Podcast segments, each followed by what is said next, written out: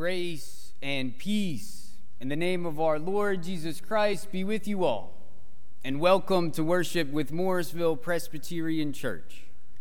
Whether you are a longtime member or a first time visitor, it is a joy to worship with all of you this day.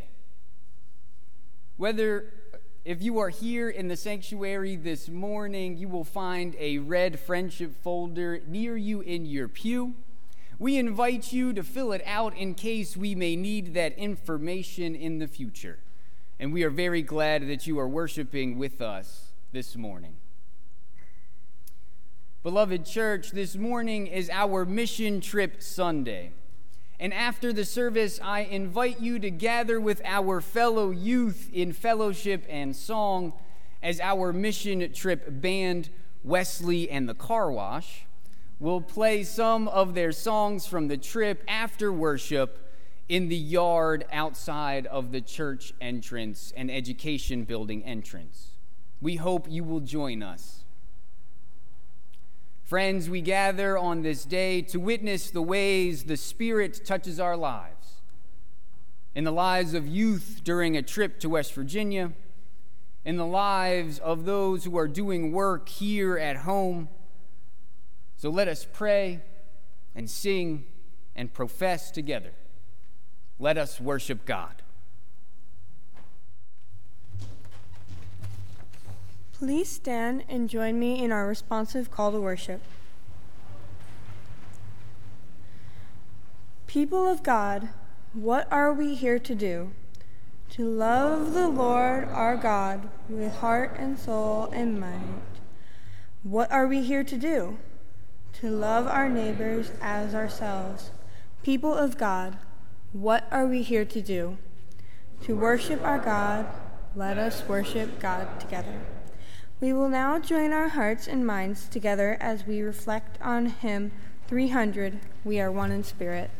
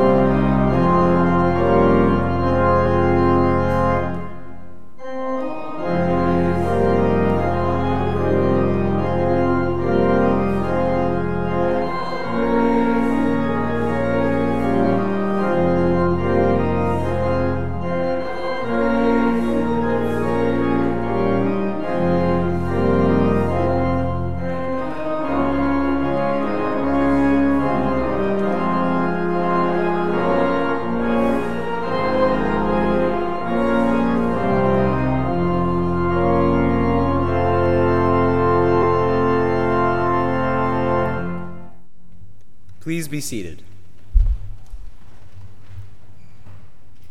Claiming us in love, God calls us to grow in that love and to reflect that love to others. As a first step, let us turn to God now and confess our sins using the prayer of confession as printed in your bulletin. Gracious God, Jesus tells us that our lives are enriched by loving you and loving our neighbor. We confess that love is hard for us. We can be too selfish or too pessimistic, too hollow or too hardened, or just too tired to give ourselves to love's demands. Forgive our arrogance and our loves. Better to hearts we may find who the ours. Praise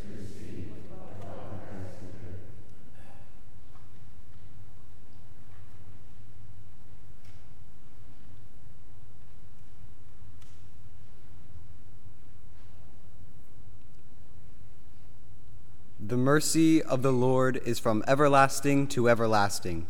I declare to you, in the name of Jesus Christ, you are forgiven. Believe the good news of the gospel. In Jesus Christ, we are forgiven. Thanks be to God. Alleluia. Amen. As forgiven people, let us stand and sing together the Gloria Patri.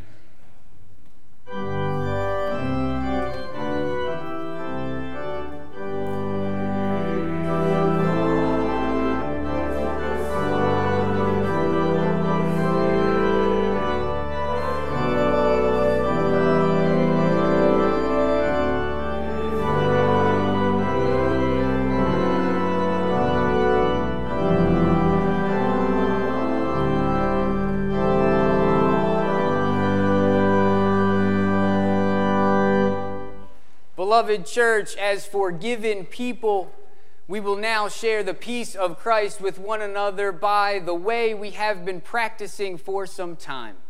We will be giving the peace of Christ through sign language, the peace of Christ be with you and also with you.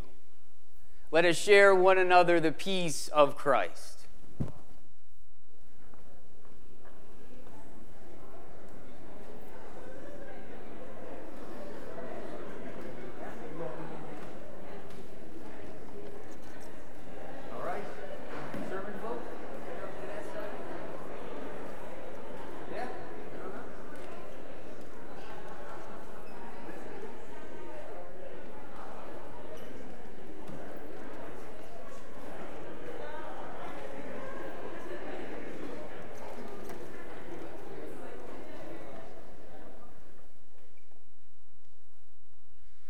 I would now like to invite any young friends forward for the time of young disciples.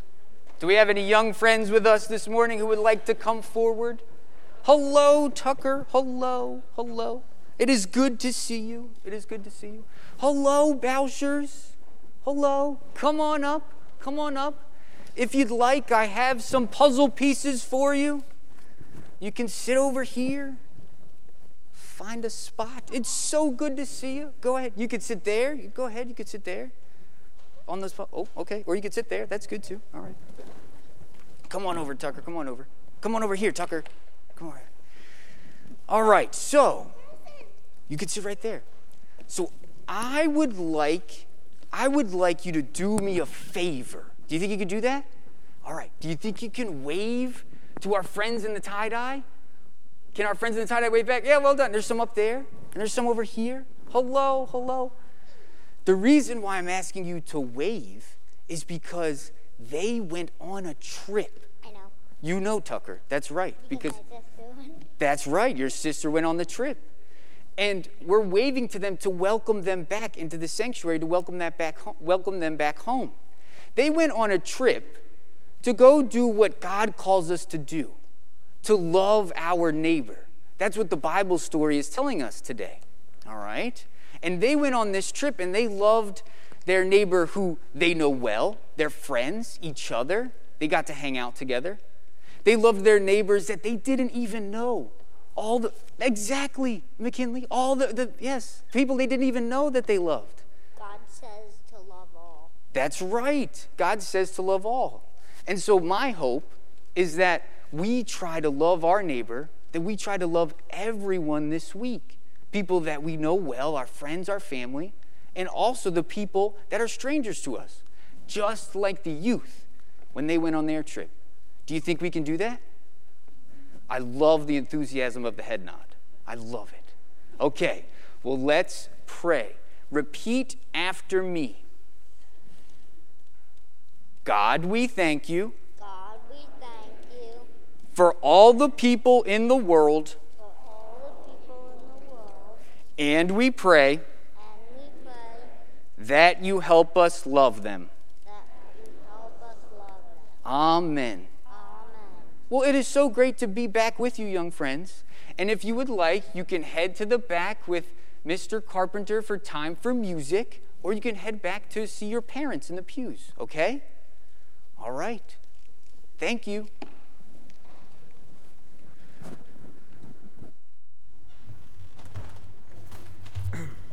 Good morning. As we approach a time now for the hearing of Scripture, let us prepare our hearts and minds in prayer. Let us pray. Our, our Lo- O Lord, our Lord, or, um, your word is a lamp to our feet, a light to our path. By your Spirit, let us what we need to hear and show us what we ought to do. Amen. Our, script, our uh, scripture passage this morning comes from the Gospel of Luke, chapters, chapters 10, verses 25 through 37. Listen to the word of the Lord. Just then a lawyer stood up to test Jesus. Teacher, he said, What must I do to inherit eternal life? He asked to him. What is written in the law? What do you read there? He, he answered, You shall love the Lord your God with all your heart, and with all your soul, and with all your strength, and with all your mind, and your neighbor as yourself. And he said to him, You have given the right answer. Do this, and you will live. But wanting to justify himself, he asked Jesus, And who is my neighbor? Jesus replied, A man is going down from Jerusalem to Jericho and fell into the hands of robbers, who stripped him, beat him, and went away, leaving him half dead. Now, by chance, a priest was going down that road, and when he saw him, he passed by on the other side. Likewise, a Levite, when he came down the place where he saw him, he passed by on the other side. But a Samaritan, while traveling, came near him, and when he saw him, he was moved with pity.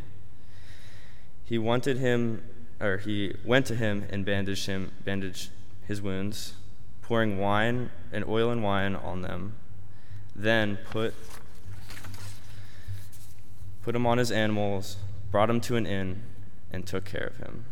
The next day he took out two denarii, gave them to the innkeeper, and said, Take care of him, and when I come back, I will repay you with whatever more you spend. Which of these three do you think was the neighbor to the man who fell into the hands of the robbers? He said, The one who showed him mercy. Jesus said to him, Go and do likewise. This is the word of the Lord.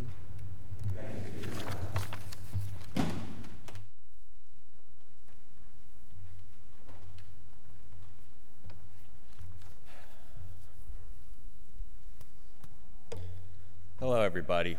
My name's Austin Massey, and I had the pleasure of going on my fifth mission trip this year. Now, how has the mission trip affected me? My first year, I was just a quiet kid who only went on the trip because my father forced me to, and never would I have even I never would have even thought of speaking in front of the church like this. Thankfully, though, I did have two friends on the trip, both of whom were unable to attend the following year, so I figured I would go on one trip, see what it was about, and never go on another one. Thankfully, I've never been more wrong. After the first few days at the Appalachian South Folk Life Center, I made a commitment to go on every trip possible. My second year was great as I branched out and formed connections with people I never would have expected to become friends with. I continued to make new friendships in my third and fourth years as older friends unfortunately aged out. Somehow each trip would coincide with an internal conflict that would help shape my faith. My first year, I was coming to terms with a fear of demonic possession that would keep me up at night. On my second trip, I heard someone whom I regarded as a very smart guy say that he truly believed there was no God.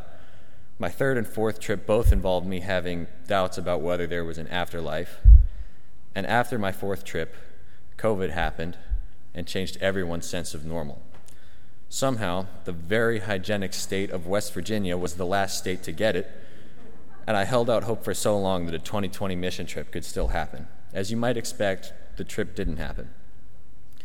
July of 2020, around when the mission trip would have been, I was questioning more than ever whether there was an afterlife and if anything we did would matter after we were gone. Without the trip, I would have to find answers on my own. First, I asked questions on the internet, but that only got me so far. So, a little before my 18th birthday, I opened up the Bible and just started reading from the beginning, and it's the greatest thing I've ever done. The newfound faith made my final trip just that much more special. Next, I'm going to talk a little bit about what takes place on the trip in hopes that at least one youth in this room will make a decision to attend. I'll start by talking about some of the friends I've made. My penultimate trip took place during Pastor Alex's first week of ministry, so none of us really knew him. Our first day out there, a couple friends and I needed one more person to have even teams for basketball, and the closest person to the court at that point was Pastor Alex. We asked him to play, and he said he would. Once he started shooting step backs, juking people out, and showing that he could hang with us even though he wasn't technically one of the youth, we all got a pretty good feel for how he was going to be as a pastor. This year I was shooting a few baskets. He came over, made seven in a row in the dark before he decided that it would be the pastorly thing to do to just give me the ball back. One story I love telling is how I sat next to someone in history class for four months and didn't really talk to him other than to do group work. He happened to go on the mission trip that summer, and within the first few days, we were great friends. The trip also changes the energy in all who attend. At the beginning of this month, I was waking up around 10 o'clock and spending a lot of time on my phone.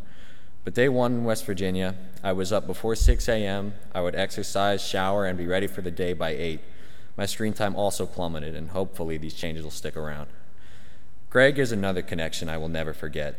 He's the carpenter at the Folk Life Center who helps all the groups with their home improvement projects.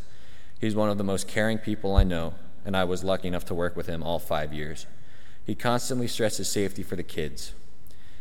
Every year, he sheds a tear over the thought of a child getting hurt, and that just shows how much he cares about every one of us.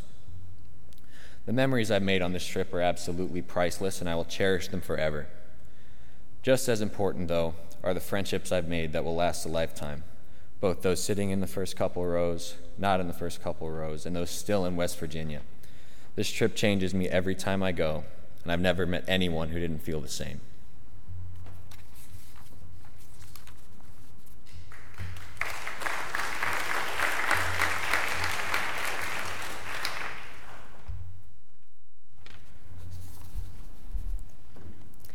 When I was asked what my favorite moment of the mission trip was, my mind went blank. Not because there weren't any, but because there were so many, it was hard to choose. This was my third year on the trip, and with the cancellation of last year's trip, I was eager to get back to sunrises and square dancing at the Appalachian South Folk Life Center, or, as I like to call it, my second home.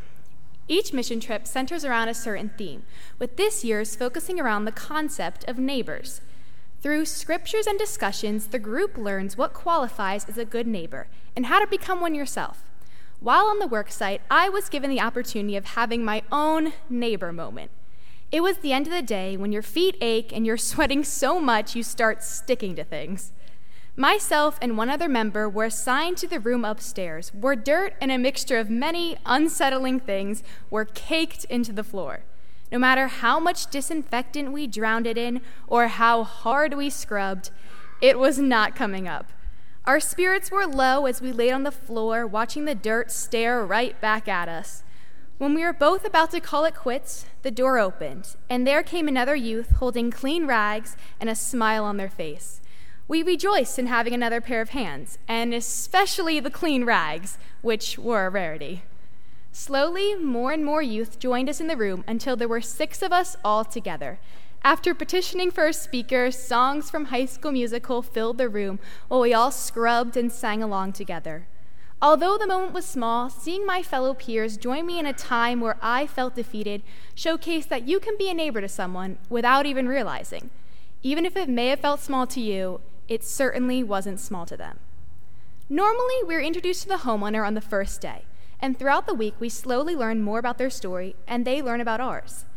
This year, however, we didn't meet the homeowner until the last day of work. At first, I was upset by this, and I remember feeling a sense of disconnect. As a naturally visual person, seeing and speaking to the homeowner allows me to picture the worksite as more of a home rather than just a house. When we found out the homeowner was coming on the last day, I was delighted and couldn't wait to show her the progress we made throughout the week. As a cancer survivor, mother of nine foster children, and two miniature chihuahuas, all while maintaining a full time job, no one was more deserving than her. The minute she opened the door to her new home, you could watch the weight being lifted off her shoulders. Her eyes filled with tears and gasps of joy as she walked around her new home. We proudly showed her the rooms we painted, cleaned, and repaired, and she thanked us profusely. As I watched her reaction, I finally began to feel my connection. You could see in her teary eyes how much this house meant to her, and that it was all she needed to get back on her feet again. Every hardship was completely worth it for this moment. Once outside, she looked at us with watery eyes and said, God will repay you for this. And I immediately thought, God already did. God has repaid me by presenting the opportunity to help someone in need and seeing their reaction to our hard work. God has repaid me through new connections and meaningful conversations with the most loving and caring people. God has repaid me by giving me beautiful memories that I will carry for the rest of my life. And for that, I am forever grateful.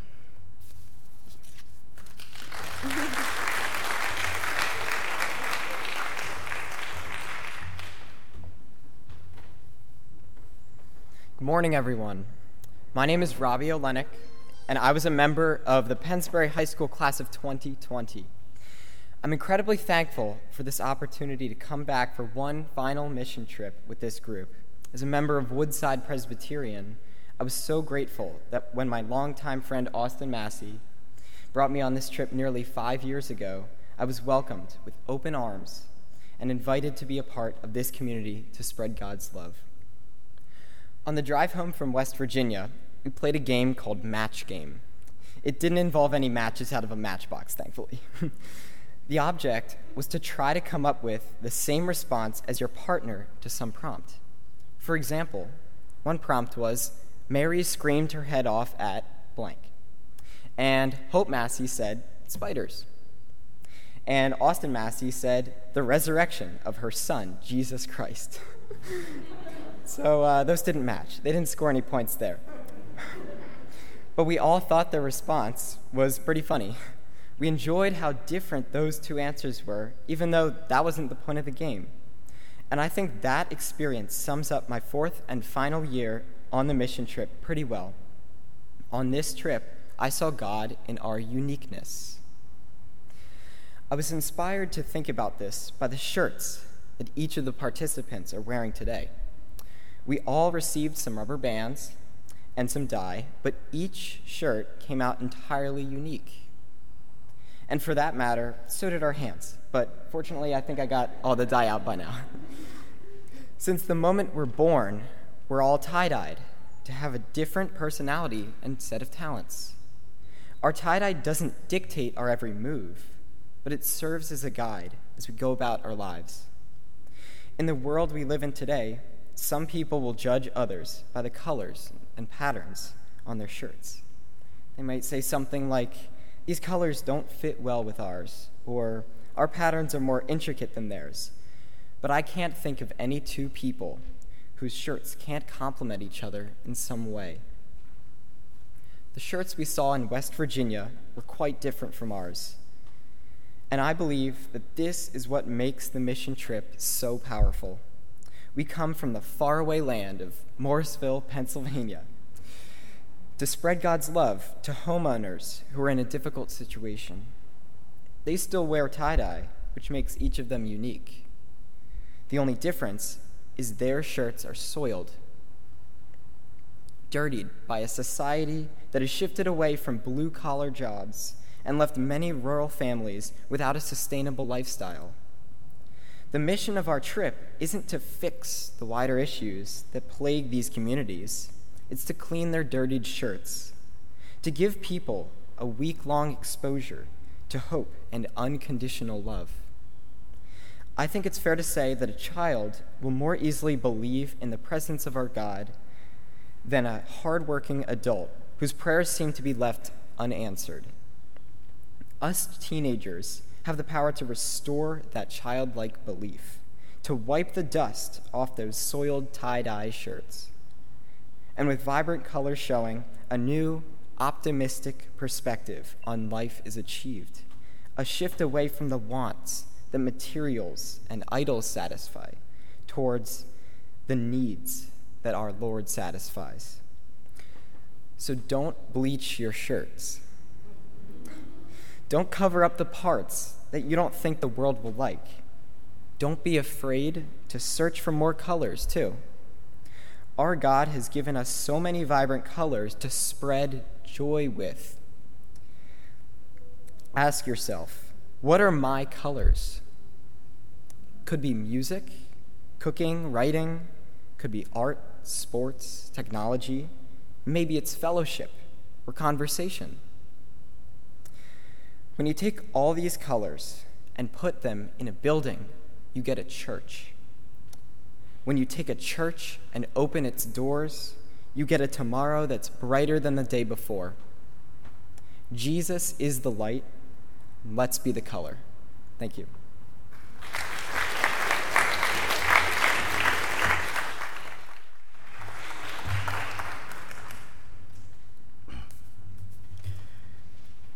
Having heard the word read and proclaimed this day, please stand and join me in affirming our faith by reading the words of the brief statement of, the, of faith as they are listed in your bulletin.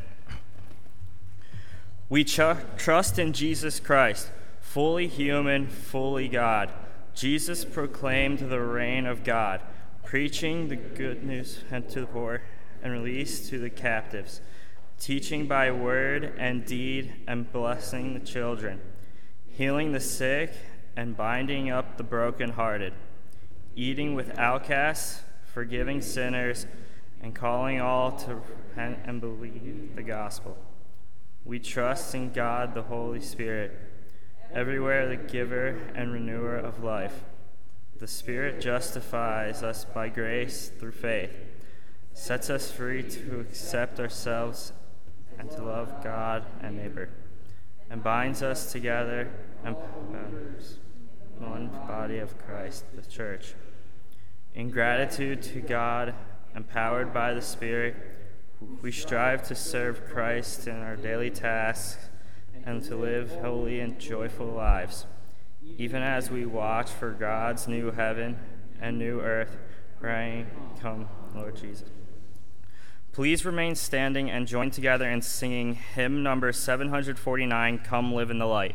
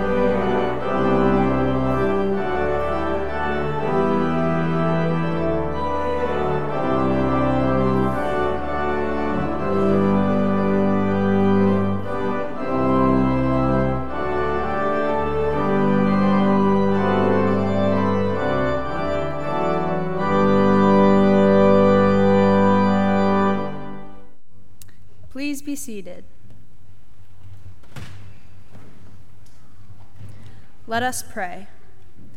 We praise you, God our Creator, for your handiwork in shaping and sustaining your wondrous creation.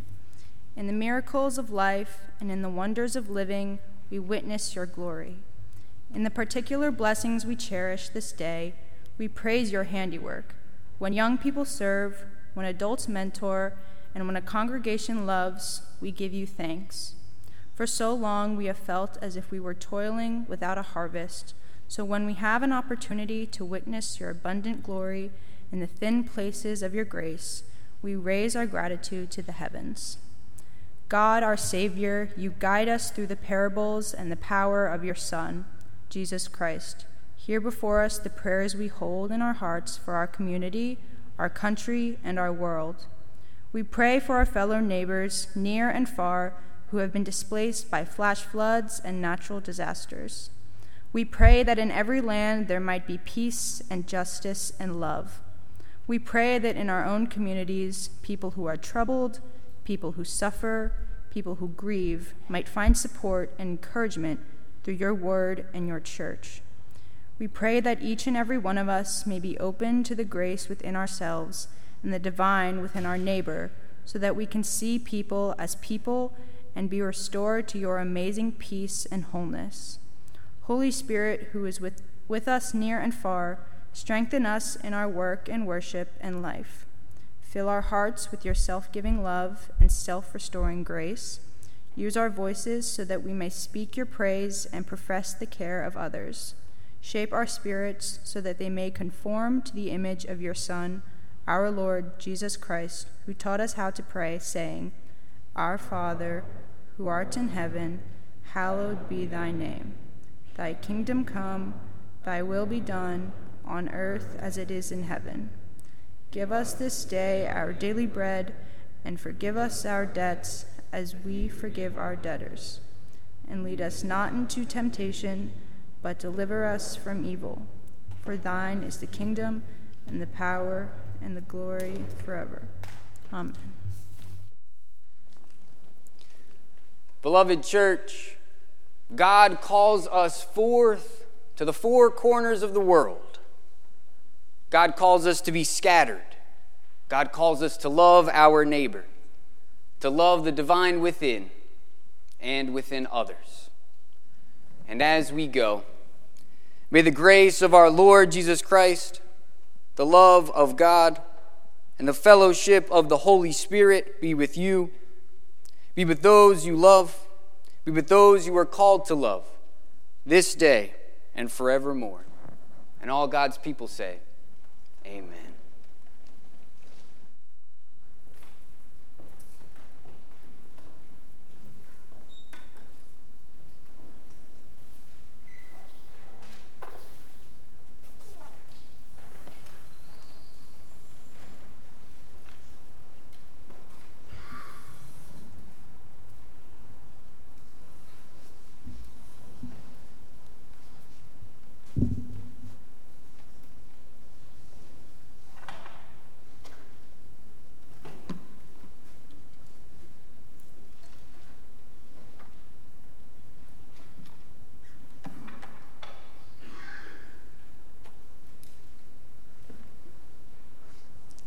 Um, we're just going to sing verses 1, 2, and 4.